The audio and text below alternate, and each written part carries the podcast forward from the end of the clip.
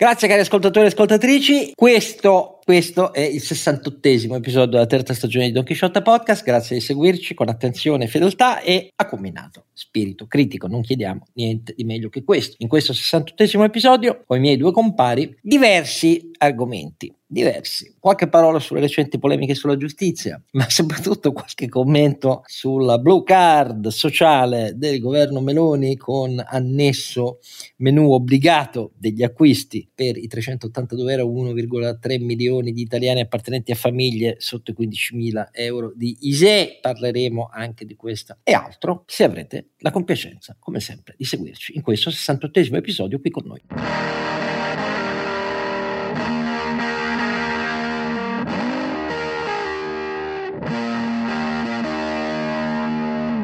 Don Chisciotte e Oscar Giannino e insieme a lui sono fedeli alla consegna i suoi due molto più lungimiranti e abili compari, cominciando da Sancio Panza. Renato Cifarelli, come al solito vi ricordo che donchisciottepodcast.it è il nostro sito dove trovate tutte le puntate e i link che vi possono servire. Comprese le donazioni. E questa volta ve lo ricordo io, eh, perché se ritenete dateci una mano a coprire i costi, perché facciamo tutto da soli. E il secondo compare che rifulge come una pulsar, nel senso che lui non è una stella, è una di queste, è una delle forge, eh, sorgenti eh, di emissioni radio potentissime che avvertiamo dai quattro angoli più profondi e lontani del cosmo, e cioè il nostro Lonzinante.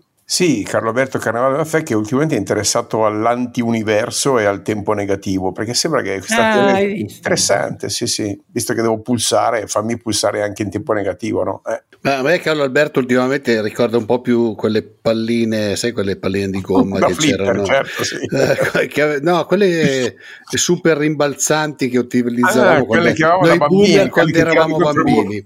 Certo, certo, sì, sì. Quelle che la, la, facevi cadere da un centimetro prendeva 800.000 eh, chilometri orari di velocità e rimbalzavo ovunque. Mi ricordi un po' più quello ultimamente, ma quello. Comunque, eh. ragazzi, che noi viviamo in un universo in cui, eh, malgrado tutte le nostre conquiste scientifiche, c'è il 95% dei componenti di forza oscura che non riusciamo a capire cosa sia, è una delle grandi questioni che ogni tanto mi rasserenano rispetto ai fallimenti della mia vita. Questo ve lo dico con grande sincerità. Sì, sì. Però ecco, potremmo sempre comunque considerare il Parlamento italiano come un proxy di questo stesso tipo di struttura.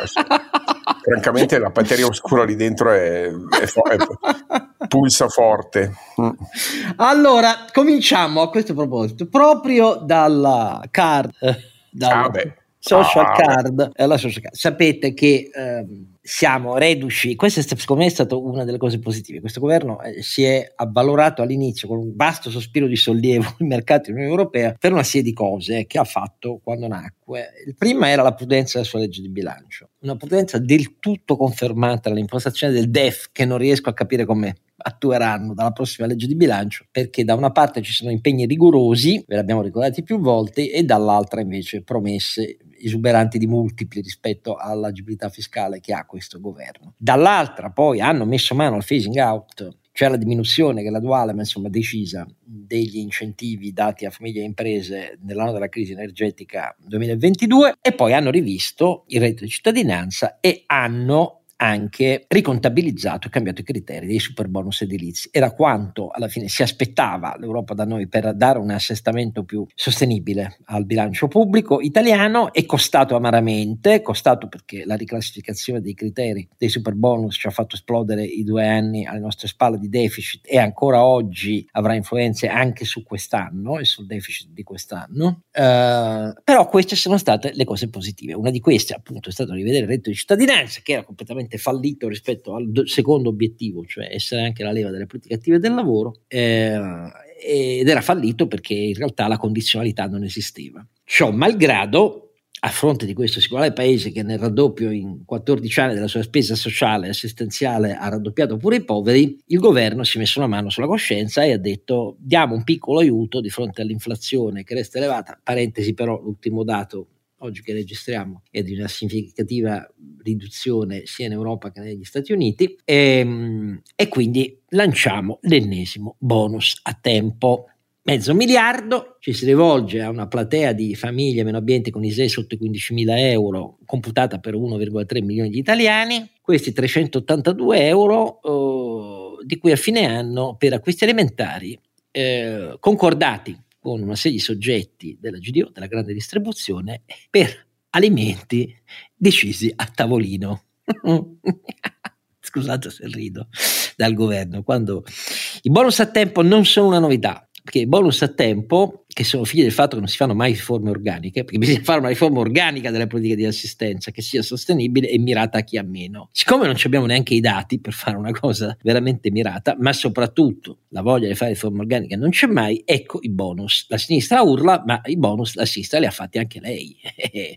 Vogliamo contare quante card abbiamo dato? Gli 80 euro di Renzi erano un bonus a tempo che distorceva l'aliquota reale dell'IR, per dirne una. Ma quante card abbiamo dato ai diciottenni per gli acquisti culturali? Pim, pim, pim, pim, pim, pim. E adesso però siamo alla variante Meloni, su cui apro il confronto con i miei due compari. Ciao Alberto. Ma ci sono un po' di argomenti sul tema. Primo è come mai, prima l'importo 382,50 euro è importante ricordarlo Oscar che questi 50 centesimi sono ovviamente il risultato di un complessissimo calcolo quella è semplicemente la risultante della somma massima stanziabile per il numero di componenti della platea esattamente eh, il secondo punto è eh, che trattasi di una carta eh, di pagamento che utilizza, udite udite, i POS, cioè quelle... Non è che, non è che l'hanno calcolata in lire.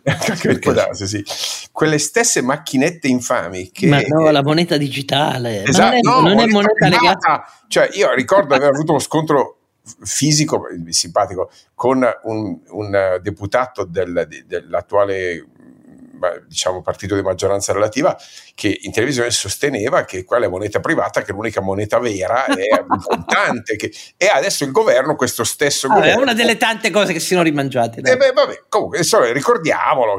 L'altra cosa è che è, è una cosa affidata a poste italiane. Ora, io massima simpatia, affetto per l'italiano, ha fatto un lavoro bellissimo. E chi pensavi che... Eh, però, cavolo, ma mettetelo a gara, cioè dite... Eh, la gara! Eh, la gara! Lo, eh, Stato, cioè, eh, eh, no, ma non va bene, cioè, Italiane, adesso con tutto l'affetto, ripeto, per Poste Italiane sono un grande tifoso, ma è un'azienda quotata in borsa, cioè non, non va bene che tu stai regalando di fatto 1,3 milioni di utenti a, a, un'azienda quotata in borsa quando, come dire, qualcuno compete per quegli utenti lì. Dettagli mercatistici. Ma no, ma Oscar, ma, ma scusami, eh, ma no, non va mica bene così. Ma, no? io rido perché sono d'accordo. Eh, eh, e l'altra cosa, è, l'altra cosa è la lista delle robe che puoi comprare. Allora, a me piacerebbe, cioè, è il caso che la leggiamo. Io la trovo divertentissima, cioè trovo divertentissimo la lista delle cose che puoi comprare oppure no perché il governo ha deciso lui quali sono i beni di prima necessità. Per esempio, appunto, eh, il, um, il, bene di prima necessità fondamentale, il sale, per esempio, non è un bene di prima necessità. Tu, certo, fa alzare la pressione, scusa, alzare la pressione. Eh. Sì, e come cacchio fai a cuocere la, la, pasta? Adesso la, la pasta scoccia. Senza sale, certo. Senza vero. sale. Abbattiamo la spesa sanitaria così, perché diminuiamo gli, gli, gli ipertesi, ma certo mancherebbe. E poi, per esempio, c'è, ehm, non c'è alcol, va bene, questo posso capirlo in effetti, però poi se l'alcol non è un bene, cioè il vino, per esempio, non è un bene di prima necessità, com'è che poi si scagliano contro eh, l'Europa cattiva? Come non c'è il vino? Allora non la voglio. Non c'è il vino, no, no, no non c'è il vino. Il vino credo di avere un ISE diverso. non ci rientri, esatto. Da 15.000 eh, ci, euro, ci per fortuna. E, e, l'altra cosa interessante, per esempio, è che eh, il, il, eh, tra, tra le carni vanno bene tutte, okay, qui fresca. Il pesce, solo il pesce fresco pescato, pescato. Quindi cioè, il concetto è che quello allevato, ah, quello allevato no, ok? Eh, e quello surgelato non se ne parla nemmeno. Metti che arrivi dalle multinazionali norvegesi eh, Infatti, io, niente bastoncini Findus. niente bastoncini Findus, neanche sughi pronti, cioè te li devi fare i sughi perché non li puoi comprare pronti, eh, assolutamente. I pomodori come fanno le masse italiane da sempre. Sì, con calma, lì ti fai bene la, la ribollita. e, cioè, la lista di quelle cose lì è, è comunque è, è autoevidente, caro Oscar, che il, il governo ha fatto quella lista in maniera del tutto priva di fondamento scientifico, merceologico, economico, sociale, è buttata lì, okay. ma poi da, non ha alcun modo per verificarla quella cosa. Quindi è... è no, è, Lollo Brigida in campagna, in, sì, nella conferenza stampa, ha chiesto conferma ai suoi addetti tecnici, ma voi mi confermate, vero, che nelle eh, priorità che il governo, cioè che io vi ho dato, era quella che i codici ci potessero consentire un preciso controllo di ogni tipologia di acquisto. E questo lo chiedeva in conferenza stampa. Scusate, e a me eh no, ma l'ho, vista la conferenza stampa e mi è scappata una risata. Cioè, mi vergognavo per loro. Cioè, non lo sa neanche il ministro no, mi vergognavo per. Comunque so, è giusto che diamo lettura dei beni alimentari che il governo ha inserito in questa tessera nonaria dedicata a te, che sembra la canzone di Mattia Basar, caro Oscar. Eh, me la ricordo la canzone di Mattia Basar. Allora, carni, suine, bonine, avicole, ovine, caprine, cunicole. Va bene. Pescato fresco, pescato fresco, cioè non d'allevamento, capite? Pescato fresco, non so, io abito a Milano, Oscar, cioè tu proprio... Dai, costi popolari. Come entrare no. in una pescheria e dire voglio il fresco e ti chiedono la fideiussione, cioè così, pronti via. Latte derivati, uova, di chi? Magari uova di, di quaglia, uova, ok. Olio deriva di semi, non specificato quali. Prodotti da penetteria, anche panetteria fine, pasticceria e biscotteria, quindi pesce congelato no, ma eh, la pasticceria sì, fatemi capire, paste alimentari, tutti cereali, no? riso, orzo, farro, avena, malto, c'è anche il grano saraceno o è roba di, di importazione? Farina di cereali, ortaggi freschi lavorati, freschi eh, perché quelli congelati non se ne parla nemmeno, eh? Pomodori pelati e conserve di pomodori ma non sughi freschi, legumi, semi e frutti oleosi, frutta di qualunque tipologia, per esempio l'ananasso, noto pro- prodotto di, dire, di, prima necessità, alimenti per bambini, e eh, va bene, ok, lieviti naturali, miele naturale, non si capisce bene quale sia quello artificiale, ehm, zuccheri, cacao in polvere, cioccolato, acqua minerale, aceto, divino perché quello di, eh, di balsamico non si può fare. Lo sai se qualche, qualcuno, mele, no. qualcuno, ha scritto, ma scusate, la Nutella è, è, prevista nei prodotti elaborati del cacao e poi c'è anche la nocciola oppure è bandita la Nutella? Cioè la Nutella è vietata, eh, non è di prima necessità, è di ultima necessità la Nutella. Eh, caviale, è caviale. Il caviale, il caviale c'entra, è uova, scusa, uova. No, e, no. E, uova di galline fresche. No, no, no, no, no, no mi spiace, no, no, sto leggendo l'allegato 1 del decreto. C'è Ma per te uova, uova sono anche le uova di Lompo e di Sorione? Esattamente, amico mio. eh, chiediamo, facciamo un'interrogazione a Fare, Faremo, anzi. Io, io non so se gli italiani si rendono conto di che, veramente, di che dimensione surreale abbiamo raggiunto. Surreale. Cioè, no, lasciami... So Lasciami dire una cosa, Carlo Alberto. Allora, naturalmente non vorrei che fosse mal interpretata. Noi abbiamo il massimo rispetto per le persone in difficoltà e che sono Ma non stiamo parlando di loro, infatti. Destinatarie del... Loro no, sono no, le vittime siccome... di uno Stato che non è capace certo. di fare una politica per l'assistenza mirata a loro. Esatto, questo è il problema.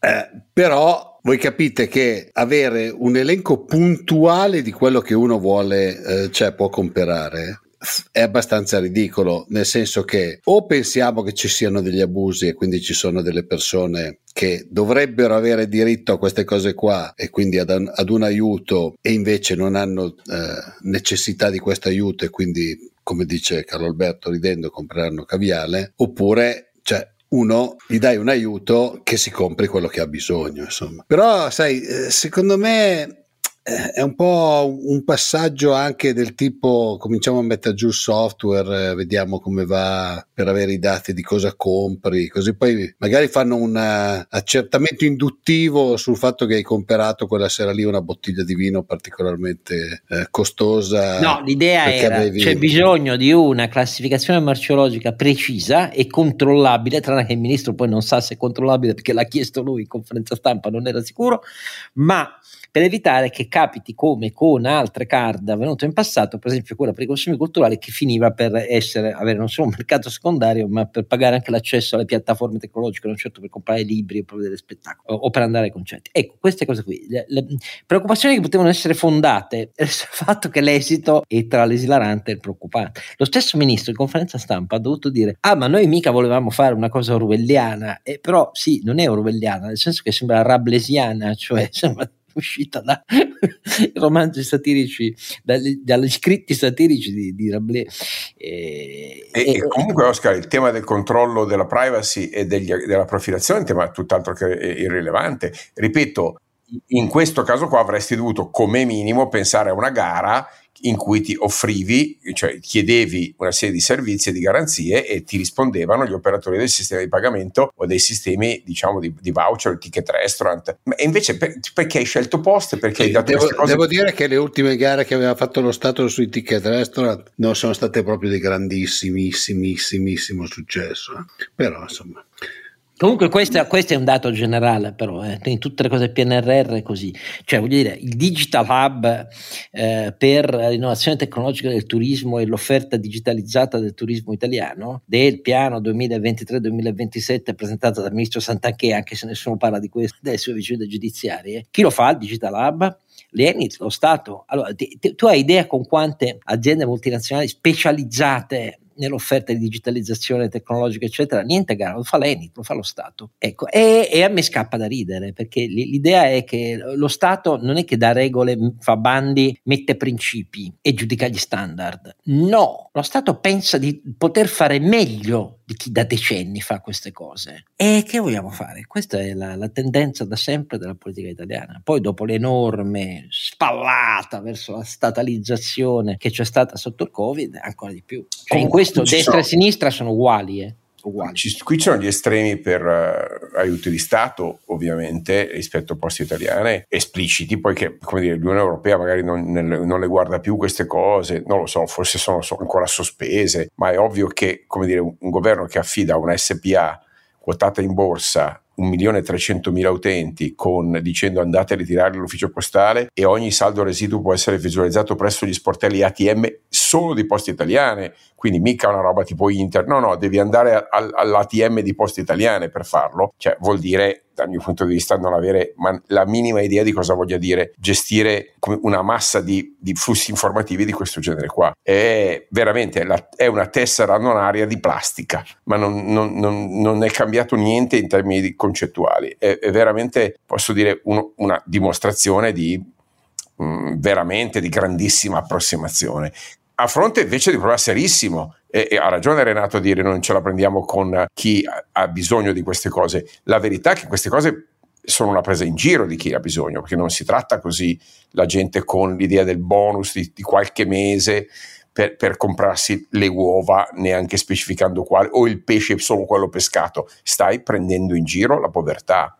E non, e non, te ne rendi nemmeno conto. Eh, un po' così, direi proprio che è così. Scusate se vi ho, ri- cioè, anche a me diverte molto tutto l'elenco perché poi so, diventano delle cose alla totò secondo me eh, e spesso ahimè ci sono alcuni personaggi di questo governo che mi ricordano molto i film di Totò e vi ho riportato sulla cosa però insomma cioè, a me mette tristezza tutto sommato che invece di cercare di risolvere i problemi si voglia poi fare anche guidare, cioè questo, questo stato padre etico che, che, ti deve guidare sempre e decidere lui cosa, de, cosa è meglio per te, a me veramente dà volta stomaco, però probabilmente è una eh, siamo, siamo degli incrollabili e, in, e, impenitenti liberali, cosa vuoi fare? Sì, però Oscar, però invece ti devo dire una roba che negli ultimi anni eh, in sede teorica si sta elaborando rispetto proprio ai beni alimentari, cioè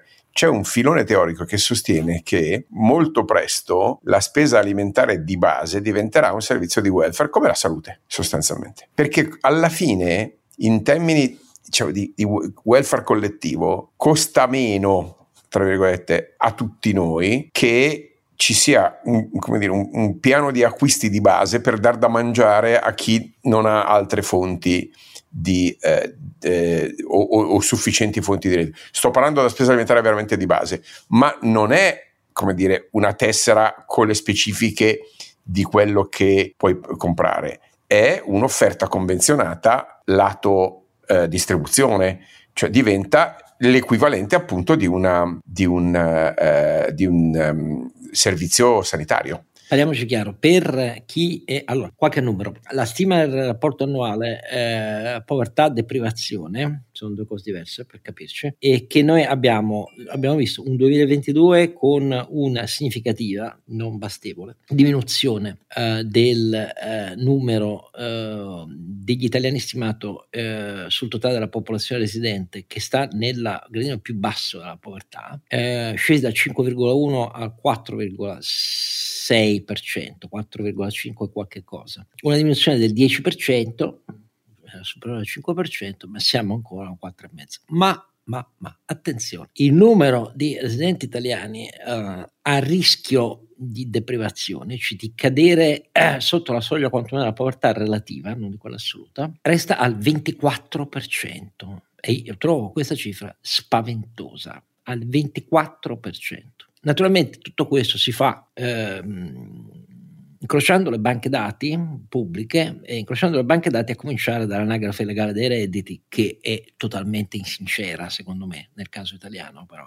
perché non, non si capisce come, come davvero eh, possiamo essere un paese che vediamo tutti noi sotto i nostri occhi ogni giorno rispetto alla condizione di bassissimo reddito in cui versa la percentuale maggioritaria del totale delle 40 milioni, 41 milioni di posizioni fiscali ufficiali aperte in Italia. Ecco, beh, però detto questo, le cifre sono queste. Uno, due. Per dare una risposta, vista l'inefficienza delle diverse azioni centrali e locali che si sommano senza una precisa tassonomia né una capacità di controllo da parte dello Stato, a favore delle famiglie degli italiani che hanno veramente problemi alimentari, perché di questo stiamo parlando, un paese che si trascina da decenni nella inadeguatezza della risposta pubblica avrebbe forse dovuto che la svolta è quella di realizzare una, anzi io posso dire più pa- piattaforme territoriali aperte al terzo settore che su questo sono meritori. Sì, a cominciare dalla Caritas, ma non c'è solo la Caritas. Ecco, iniziative pubblico-private eh, con fortissimi incentivi ai privati che su questo sono diventati, oimè, specialisti della povertà alimentare ci metto dentro anche il banco alimentare per capirci, eh? e così via, che secondo me potrebbe essere fortissimamente implementato se lo Stato decidesse di farlo. Invece di pensare alle carte, eh, azioni di questo tipo avrebbero un effetto a pioggia con una cognizione reale sul territorio del fenomeno in tempo reale, di settimana in settimana, con un tale profluvio di dati aggiornati, se solo si decidesse di fare una svolta verso il terzo settore di questo tipo, che è incomparabile rispetto alle stime che dovremmo aspettare di che cosa è successo davvero, filtrate da Post, dall'Inps e tutto il resto. Questa è la mia opinione personale. Eh, tra so... l'altro, Carlo Alberto, riprendendo la cosa che dicevi tu eh, sul diciamo, consumi di base del cibo come welfare, eh, secondo me ci potrebbe essere anche una ottimizzazione dei consumi, perché non dimentichiamoci che all'interno dell'agricoltura, della filiera dell'agricoltura, c'è uno spreco che è enorme. e probabilmente il lavorare sui, cioè come, come la immaginiamo noi naturalmente, quindi lavorare sui dati, su scorte, su rotazioni, su ottimizzazione della distribuzione, eh, dati che diventano sempre più fini e granulari, eh, potrebbe anche aiutare molto, secondo me, a, a, ridurre lo spreco alimentare che in questo momento abbiamo e che è enorme. Guarda, esco da due giorni fa da un convegno esattamente su questo, sai che mi occupo del, del problema in, come fondazione. Sì, diciamo che conosco il, Conosci il tema, do, sì. Do, conosco dove eri, visto che... Esatto, perché visto che eri sponsor. eh, no, abbiamo esposto i dati, ci sono 172 kg all'anno a testa di spreco, alimenta- di, di, di spreco di cibo, di cui 70 in famiglia. Okay? Quindi per eh, eh, scadenza del, del, del, bene o per packaging sbagliato, per errori di, di, di, consumo, di conservazione o di, conservazione. In questo senso dicevo che dovremmo trattare il cibo come i farmaci, no? Cioè gestire la distribuzione e non dare tessere vincolate all'acquisto. Ripetiamolo perché ci ascolta, non stiamo parlando di eh, orwellizzare tutto il sistema alimentare, stiamo parlando come si risolve il problema di chi non arriva ad avere un'alimentazione dignitosa ed equilibrata, di questo stiamo parlando. Eh, esattamente, sì, e invece dei bonus o di soluzioni di tampone di questo genere qua, eh, il, il, timo, il tema è adottare la stessa modalità che abbiamo adottato ormai da 60 anni eh, nel, nel sistema sanitario nazionale, e cioè garantire, garantire l'offerta ovviamente messa a gara, convenzionata, per cui c'è pubblico e privato, perché il sistema funziona così nella sanità, l'offerta di base della, eh, della, diciamo, de, de, dell'alimentazione, perché giustamente Renato lo ricordi, ci sono certi processi che eh, in particolare penso al trattamento delle verdure che scartano dal 30 al 40% solo perché il packaging visivo che viene esposto in negozio deve essere accattivante per cui la frutta, la verdura, gli ortaggi che non sono belli da vedere vengono scartati o, da, o dedicati a eh, alimentazione animale. E, e la... oltretutto sai bene che con l'agricoltura biologica il problema diventa molto molto più grande, molto perché più l'agricoltura grande, certo. biologica porta ad avere una maggiore difformità, diciamo discontinuità di qualitativa. Sì, estetica però non, No, no, io parlo qualitativa, eh, parlavamo di estetica, quindi sì, sì, estetica. Esatto. E siccome l'Italia è un paese tra i più avanzati in termini di evoluzione verso il, il, il, il biologico, anzi forse il più avanzato d'Europa, capite che questa cosa qui, per quanto faccia pace con le nostre coscienze, in realtà in termini quantitativi numerici aggrava la ehm, quantità di spreco alimentare indotto che, ripeto, nella filiera del food, in particolare ortaggi e frutta, in certi casi arriva al 30-35%, cioè noi sprechiamo cose che sono state coltivate, eh, seminate, irrigate, vengono buttate via per ragioni estetiche. E quindi l'idea di finanziare la domanda con queste tessere annonarie di moderna,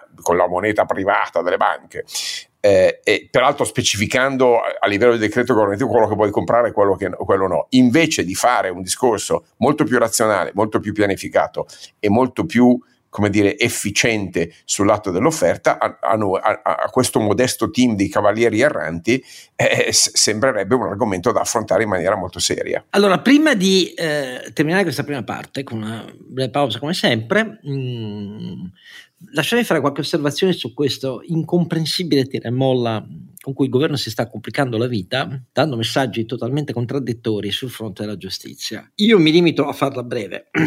Questo governo, almeno per chi è garantista e liberale, ehm, essendo di una cultura diversa, i tre partiti di questa, di questa maggioranza, mh, mm, i tre maggiori, diciamo così, eh, non voglio mancare di rispetto a Lupi, però insomma... Mh, mm, di sicuro né Salvini e la sua Lega né Fratelli d'Italia eh, sono eh, garantisti liberali. Eh, Forza Italia lo era, poi non so cosa dire, dove, che, come sia finita e cosa pensi. Però detto tutto questo, nominando eh, Nordio eh, ministro della giustizia aveva acceso una speranza almeno in chi è garantista e liberale.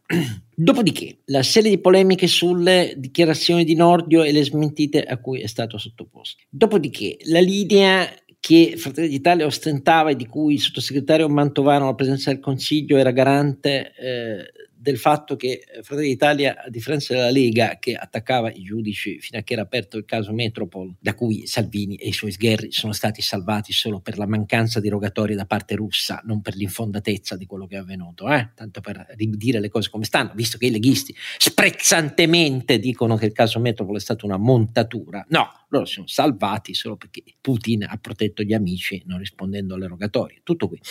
Però, eh, detto tutto questo, invece Fratelli d'Italia aveva sempre detto no, noi abbiamo rapporti storici con la magistratura, Paolo Borsellino, uno di noi, abbiamo fatto mille manifestazioni, nessuna polemica, Nordio non esagerare e quindi tira e molla sulla riforma di Nordio. Quella ordinamentale, cioè praticamente separazione delle carriere, ma non solo quello, rinviata. Eh, nel frattempo poi succede il caso, non solo Sant'Anché, ma soprattutto il caso eh, Cospito, cioè l'incriminazione coatta da parte del GIP rispetto alla richiesta di archiviazione del PM per il sottosegretario del Mastro e scatta questa nota di ambienti del Ministero della Giustizia ambienti, quindi non incardinata su un componente del governo, la presenza del Consiglio Ambiente, Ministero della Giustizia, secondo la quale i magistrati oramai fanno guerra politica a questo governo, scendono in campo in vista delle europee e così via. Dopodiché la nota viene smentita perché il Presidente del Consiglio al vertice di Vilnius dice ma no, nessuna guerra con, con i magistrati.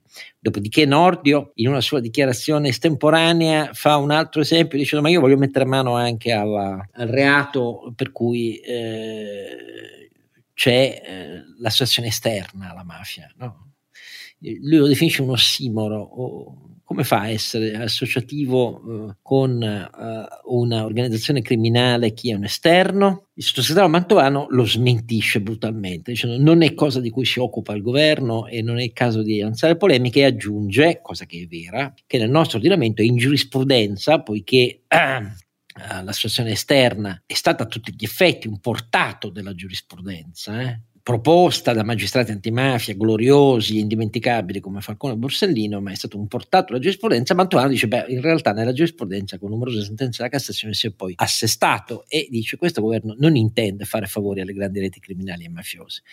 Questa serie di strappi brutali autocontradittori, mh, mm, con sfregi in faccia a Nordio. Non so quanto Nordio non se la cerchi questa roba deliberatamente per giustificare il fatto che ma io cosa ci faccio con questi qua. In realtà per me ha un'unica ricaduta certa, quella di levare mordente credibilità e serietà perché queste dovevano essere le tre caratteristiche, mordente, credibilità e serietà alla riforma ordinamentale, perché si sono accumulati in pochi mesi da parte di questo governo, per incapacità e mancanza di coordinamento, tanti e tali regali ai giustizialisti e alla parte della magistratura giustizialista, io non faccio, non generalizzo mai, che scommetto quello che volete che la riforma sarà o all'acqua di rose o non arriverà mai. Mi dispiace dirlo, pessima prova di governo, pessima prova di capacità di sapere misurare i toni su una questione così importante. Autogol, se mai si fosse dovuto credere a una vera svolta seria e credibile, non fatta di polemiche e annunci eh, ultraterreni in termini garantisti. Garantisti significa semplicemente che per la giustizia c'è chi crede che abbia un ordinamento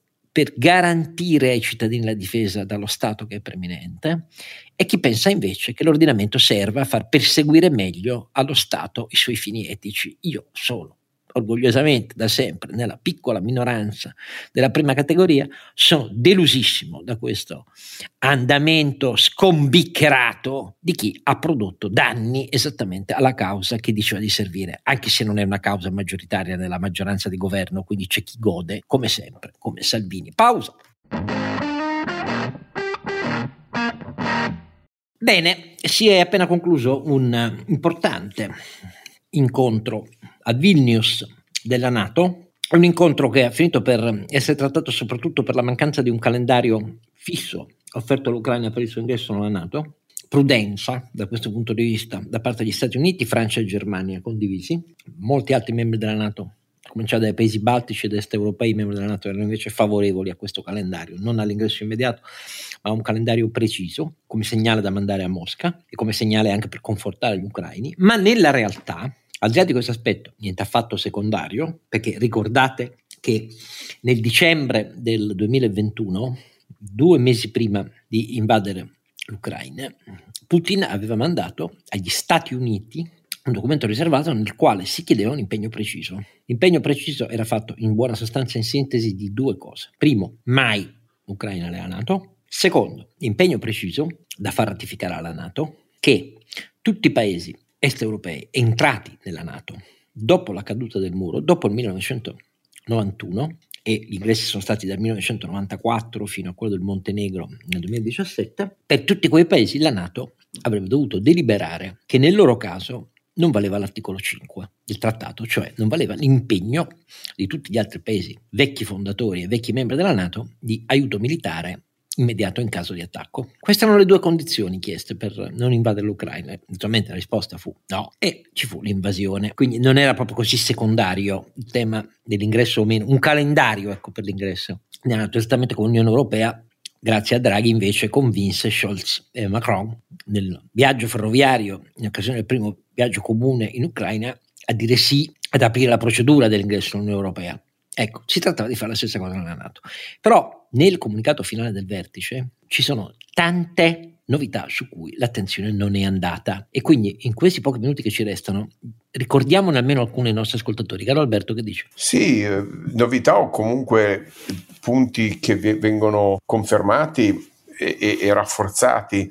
Certamente eh, c'è l'idea che eh, dopo questo anno e, e mezzo ormai di, eh, di conflitto eh, sul terreno, la Nato si è resa conto eh, che eh, non, non, può soltanto basarsi sulla deterrenza, ma deve, deve eh, rafforzare la sua capacità di sostenere conflitti sul terreno per un tempo lungo e eh, con adeguate tecnologie che non possono essere solo basate sul presupposto della superiorità aerea o della missilistica. Eh, c'è poi un punto che a me sta molto a cuore, che è stato ribadito ma rafforzato, è un punto che in realtà è, è dire, sottolineato da, da, alcuni anni, ma formulato in maniera così esplicita eh, è, è, molto forte, cioè dice che il, gli attacchi cyber, cioè gli attacchi informatici contro un paese nato, eh, se eh, minacciano la sicurezza del, eh, del, paese in questione o, o comunque dire, costituiscono un attentato significativo, possono dar luogo alla eh, del, del, famoso articolo 5 che citavi, cioè dell'automatismo della difesa. Quindi sta, stiamo ribadendo con forza nel contesto nuovo una, una, tesi che era emersa già negli anni scorsi ma era più soft, stiamo ribadendo gli attacchi informatici sono attacchi militari e in termini tecnici potrebbero richiedere il, eh, l'attivazione di una reazione proporzionale e adeguata. Beh, insomma, non è proprio una cosina, diciamo, trascurabile, caro Oscar. No? È, è, vero che non è una novità assoluta, ma è altrettanto vero che detta nel contesto di una, di una eh, guerra in corso con espliciti riferimenti a Russia e Cina di utilizzare i cyber attack per eh, creare danni o, o, o, comunque minacciare gli interessi dei paesi NATO, questo combinato disposto di esplicite critiche a Russia e Cina e eh, rafforzamento del, del, del, principio cyber, eh, sta dicendo che l'Italia, per esempio, che è uno, un paese che negli ultimi tempi è stato particolarmente oggetto di crescita dei, degli attacchi informatici, però ha sempre già ragione, perché è uno dei paesi con meno cultura di protezione, con più frammentazione delle infrastrutture, ne siamo paesi piccoli e medie imprese, dove la cultura cyber security è lontanissima da, dall'avere degli standard accettabili. Abbiamo una pubblica amministrazione che dopo dieci anni non è ancora qui che pensa che dovrà migrare al cloud, ma non l'ha ancora fatto. Quindi siamo il ventre molle dell'alleanza in termini informatici. Bene, lo dico per, per chi ci ascolta, eh, il vertice NATO nel ricordare il ruolo di Russia e Cina come minacce agli interessi e ai valori de- dell'alleanza e nel ribadire che un cyber attack viene considerato eh, eh, come dire, gra- di una gravità tale da far scattare l'articolo 5, il, il pensiero fu- corre immediatamente al fatto che, da, del, di un eventuale attacco informatico al, alla Repubblica Italiana o alle istituzioni della Repubblica Italiana che potrebbero far scatenare quantomeno dire, una reazione proporzionale e adeguata, poi che non sia militare in senso stretto, ma certamente potrebbe essere una reazione di natura eh, senza precedenti, cioè di una coalizione di, dire, di contrattacco, non saprei dire come, informatico o che altro, non lo so, il, il vertice NATO non lo specifica, ma direi che questa per me costituisce un elemento di, di, di, di, grande riflessione. Allora, io ho tre osservazioni da fare sulle conclusioni del vertice di Vilnius eh, la prima si aggancia esattamente a quello che hai detto tu. Non ho visto eh, nell'informazione generalista, l'ho vista ovviamente sulle testate specializzate di informazioni di difesa e strategia nel nostro paese e in tutto il mondo occidentale, osservazioni offerte ai lettori sul fatto che eh, l'ampliamento della sfera di intervento che la Nato si attribuisce con l'intesa di Vilnius è senza precedenti nella storia dell'alleanza. È senza precedenti per due ordini di ragioni. Uh, la prima è che non solo si estende la valutazione di seri rischi per la sicurezza collettiva di tutti i membri dell'alleanza, vedi articolo 5, come hai detto tu, per i cyberattacchi. Lo si fa anche per le materie prime, lo si fa dal fondale più profondo di ogni oceano dove passano i cavi, attraverso cui passano le informazioni di internet e così via, oltre ovviamente a gasdotti, metanodotti, eh, eccetera, eccetera. Ecco, dal più profondo fondale, attenzione, di ogni oceano, non dei mari limitrofi ai paesi NATO, fino all'intero spettro delle frequenze elettromagnetiche, fino allo spazio attacchi ai satelliti e così via. Questa estensione della dimensione, appunto, multidominio, in cui possono ravvisarsi delle minacce serie e serissime. La Russia è considerata testualmente la più grande minaccia oggi per la Nato.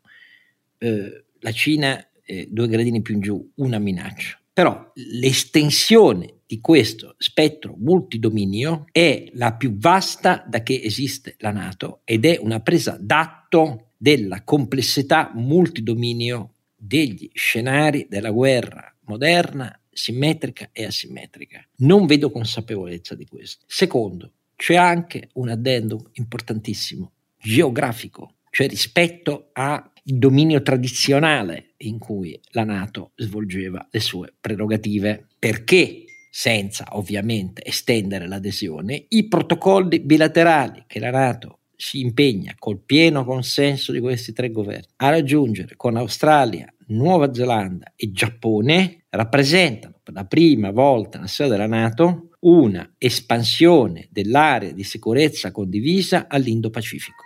È chiaro che si parla della Cina ed è chiaro che si tratta di un colpo di reni in avanti che risponde alle impostazioni di governi come quello australiano e neozelandese che avevano trovato innanzitutto un rafforzamento della propria difesa comune attraverso il cosiddetto AUKUS, cioè l'accordo a tre con il Regno Unito. Di qui la svolta, per esempio, per i sottomarini nucleari australiani, rompendo il patto con la Francia e così via. Per la prima volta la Nato fa intese bilaterali di cooperazione di sicurezza e militare, quindi con propria presenza in esercitazioni congiunte nell'Indo-Pacifico non in missioni umanitarie, ma per il perseguimento dei fini dell'alleanza.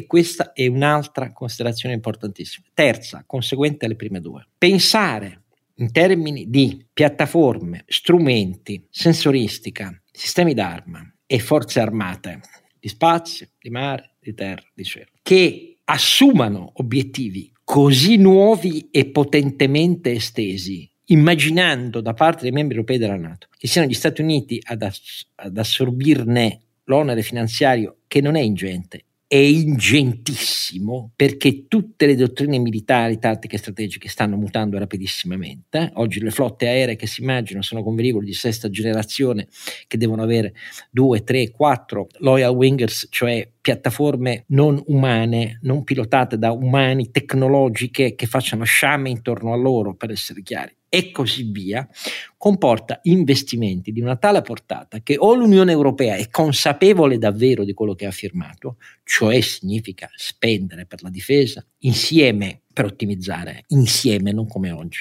e davvero molto di più di quanto stenti a fare per arrivare al 2% del PIL, oppure sono impegni presi sulla carta e i cinesi se ne accorgeranno presto e ci giudicheranno in proporzione. Quindi io non lo so se questa portata davvero di svolta dell'accordo di Vilnius è stato pesato bene dai governi europei che l'hanno sottoscritto. Quello che so è che i paesi baltici ed est europei non hanno alcun dubbio che debba essere così, se no non si spiegherebbe perché la Polonia, per esempio, ha dato e continua a dare tutto quello che ha dato insieme ai paesi baltici eh, all'Ucraina a differenza di noi e di altri. Ma quello che di sicuro non ha riflettuto su queste cose è l'Italia di questo possiamo essere certi. Però attenzione chi pensa che la Russia sia nell'angolo forse sbaglia. Putin è riuscito a impantanarsi in una guerra in Ucraina di posizione che non può vincere e sembra quasi Mussolini contro la Grecia nel 1940, ma la differenza è che non ci sarà un Hitler che gli risolve il problema perché la Cina non ci pensa proprio. Ma la differenza è che di fronte alla mancanza di un calendario sottoscritto per l'Ucraina, la Russia è spinta a durare in questo stallo, dicendo vi prenderò per il tempo aspettando le elezioni americane vi prenderò per il tempo, perché il dato di fatto è che, malgrado le perdite ingentissime, la rivolta di Prigozhin, iniziano a silurare generali che criticano anch'essi, non solo Prigozhin, eh, lo strumento inefficiente eh, che provoca stragi di uomini e di mezzi nelle forze armate russe in Ucraina. Malgrado tutto questo, il dato di fatto è che Putin è riuscito a mobilitare 350.000 nu- nuovi uomini per l'Ucraina senza che la Russia abbia ceduto. Certo, risparmiando tutte le province più ricche, gli oblast più ricchi eh, vicini al confine europeo, dalla mobilitazione, però questo è un dato di fatto. Attenzione perché la mancanza di un calendario spinge Putin a continuare nel suo sistema criminale di terrorismo, repressione, violenza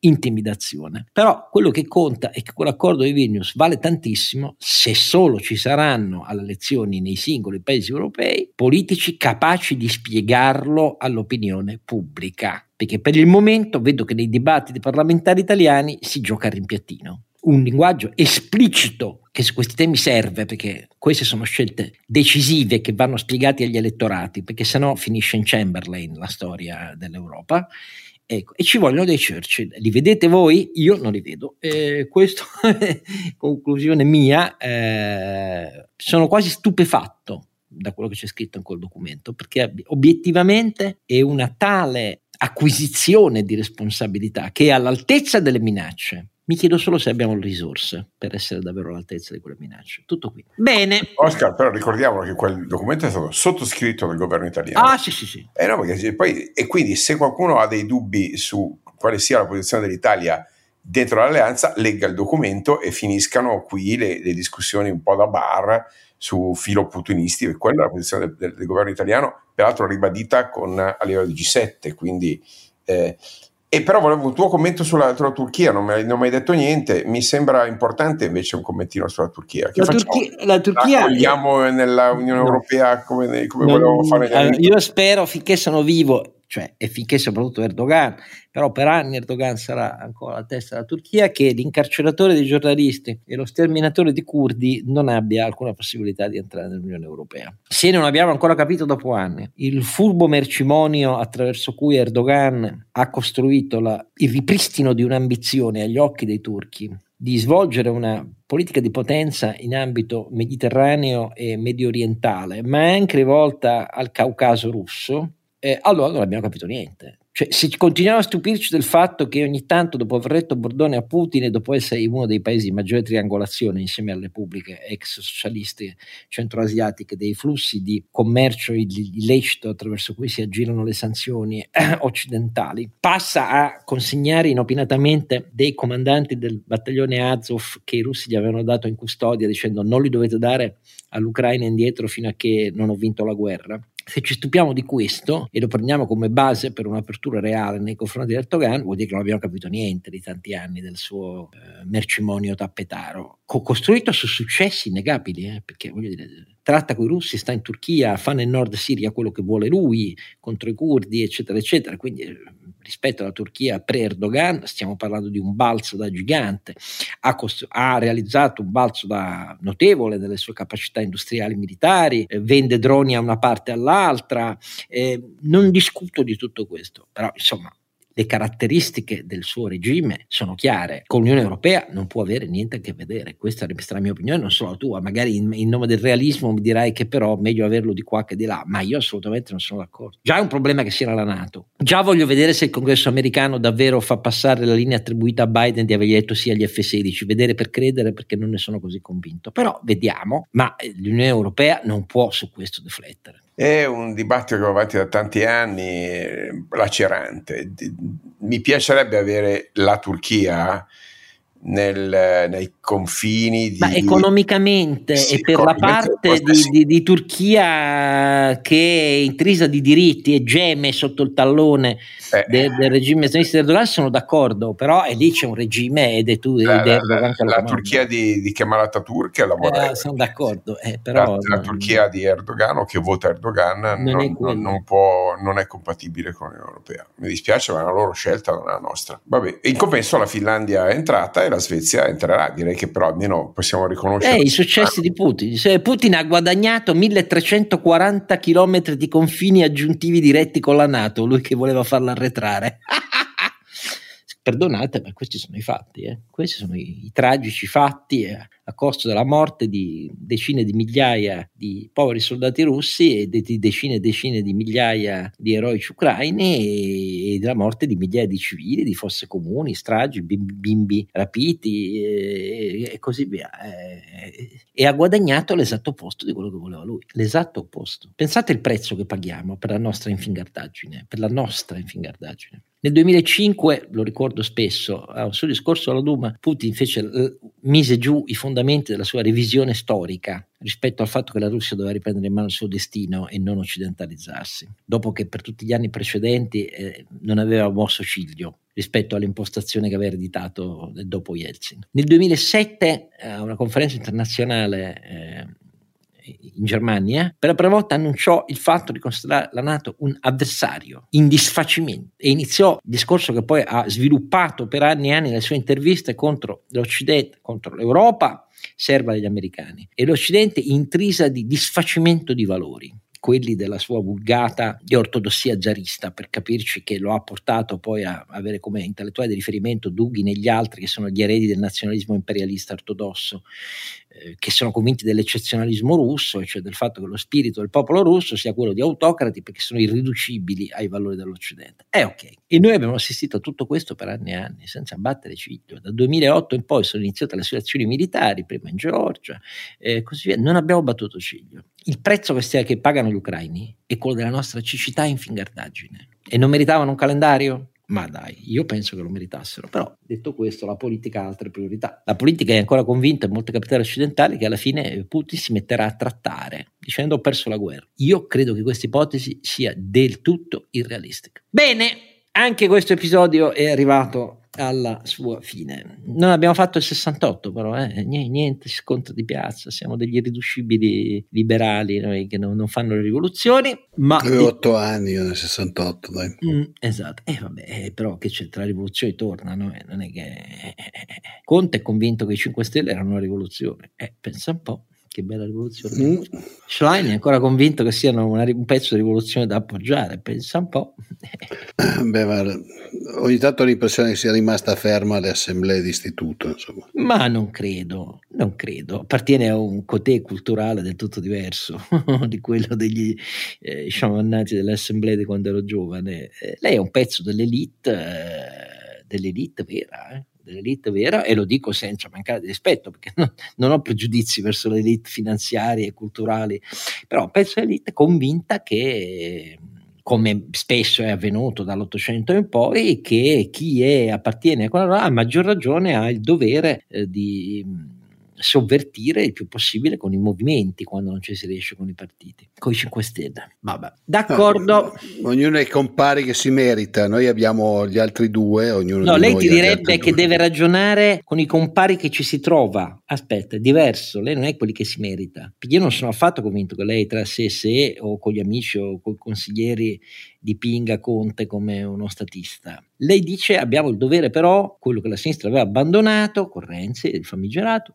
eh, di continuare a lavorare con tutto quello che c'è, come sempre il PC aveva fatto. Non è vero, perché il PC seppe mantenere ferma la barra di fronte ad alcune derive nell'extra sinistra. Non è vero, questa è una storia italiana, eh? da Togliatti nei confronti dell'ala del partito filosovietica fino al terrorismo, la svolta fu l'attacco all'AMA all'Università di Roma, per chi ha la mia età se lo ricorda bene, e l'assassinio di Guido Rossa a Genova da parte delle Brigate Rosse, perché prima c'era un grande imbarazzo del PC al pronunciarsi sulle Brigate Rosse. Furono atti di rottura come quello di Giuliano Ferrara, che all'epoca era responsabile fabbriche del PC a Torino, e io in quella veste l'ho conosciuto, che lasciò un documento a nome della Federazione Torinese del PC in cui invitava gli operai a tirare fuori i nomi dei filoterroristi in fabbrica una rottura epocale rispetto alla storia del Partito Comunista, vi posso garantire.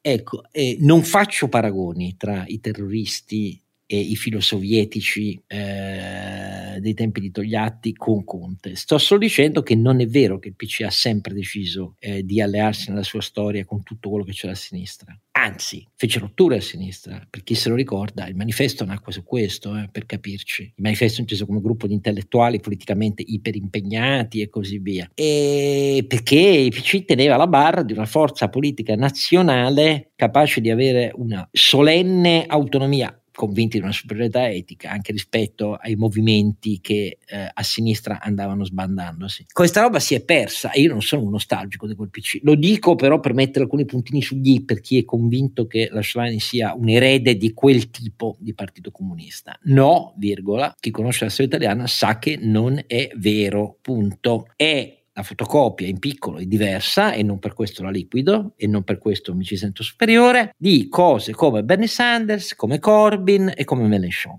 Sono andate male tutti e tre. Vediamo se lei riuscirà in qualche cosa.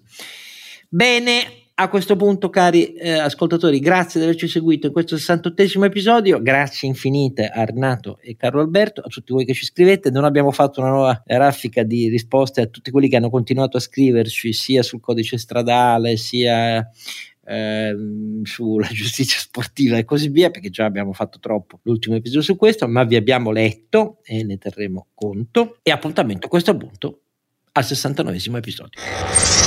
Don Chisciotte è un podcast autoprodotto da Oscar Giannino, Carlo Alberto Carnevale Maffè e Renato Cifarelli in collaborazione con mdeaudio.com. Per la pubblicità scrivete a info at donchisciottepodcast.it. La sigla e le musiche originali sono incise dalla famiglia Bonfiglio, l'autore è Michele Novaro. La copertina è di Simone Angelo Ferri e non ci sono autori perché andiamo rigorosamente a braccio, mentre le uscite sono regolari nella loro irregolarità.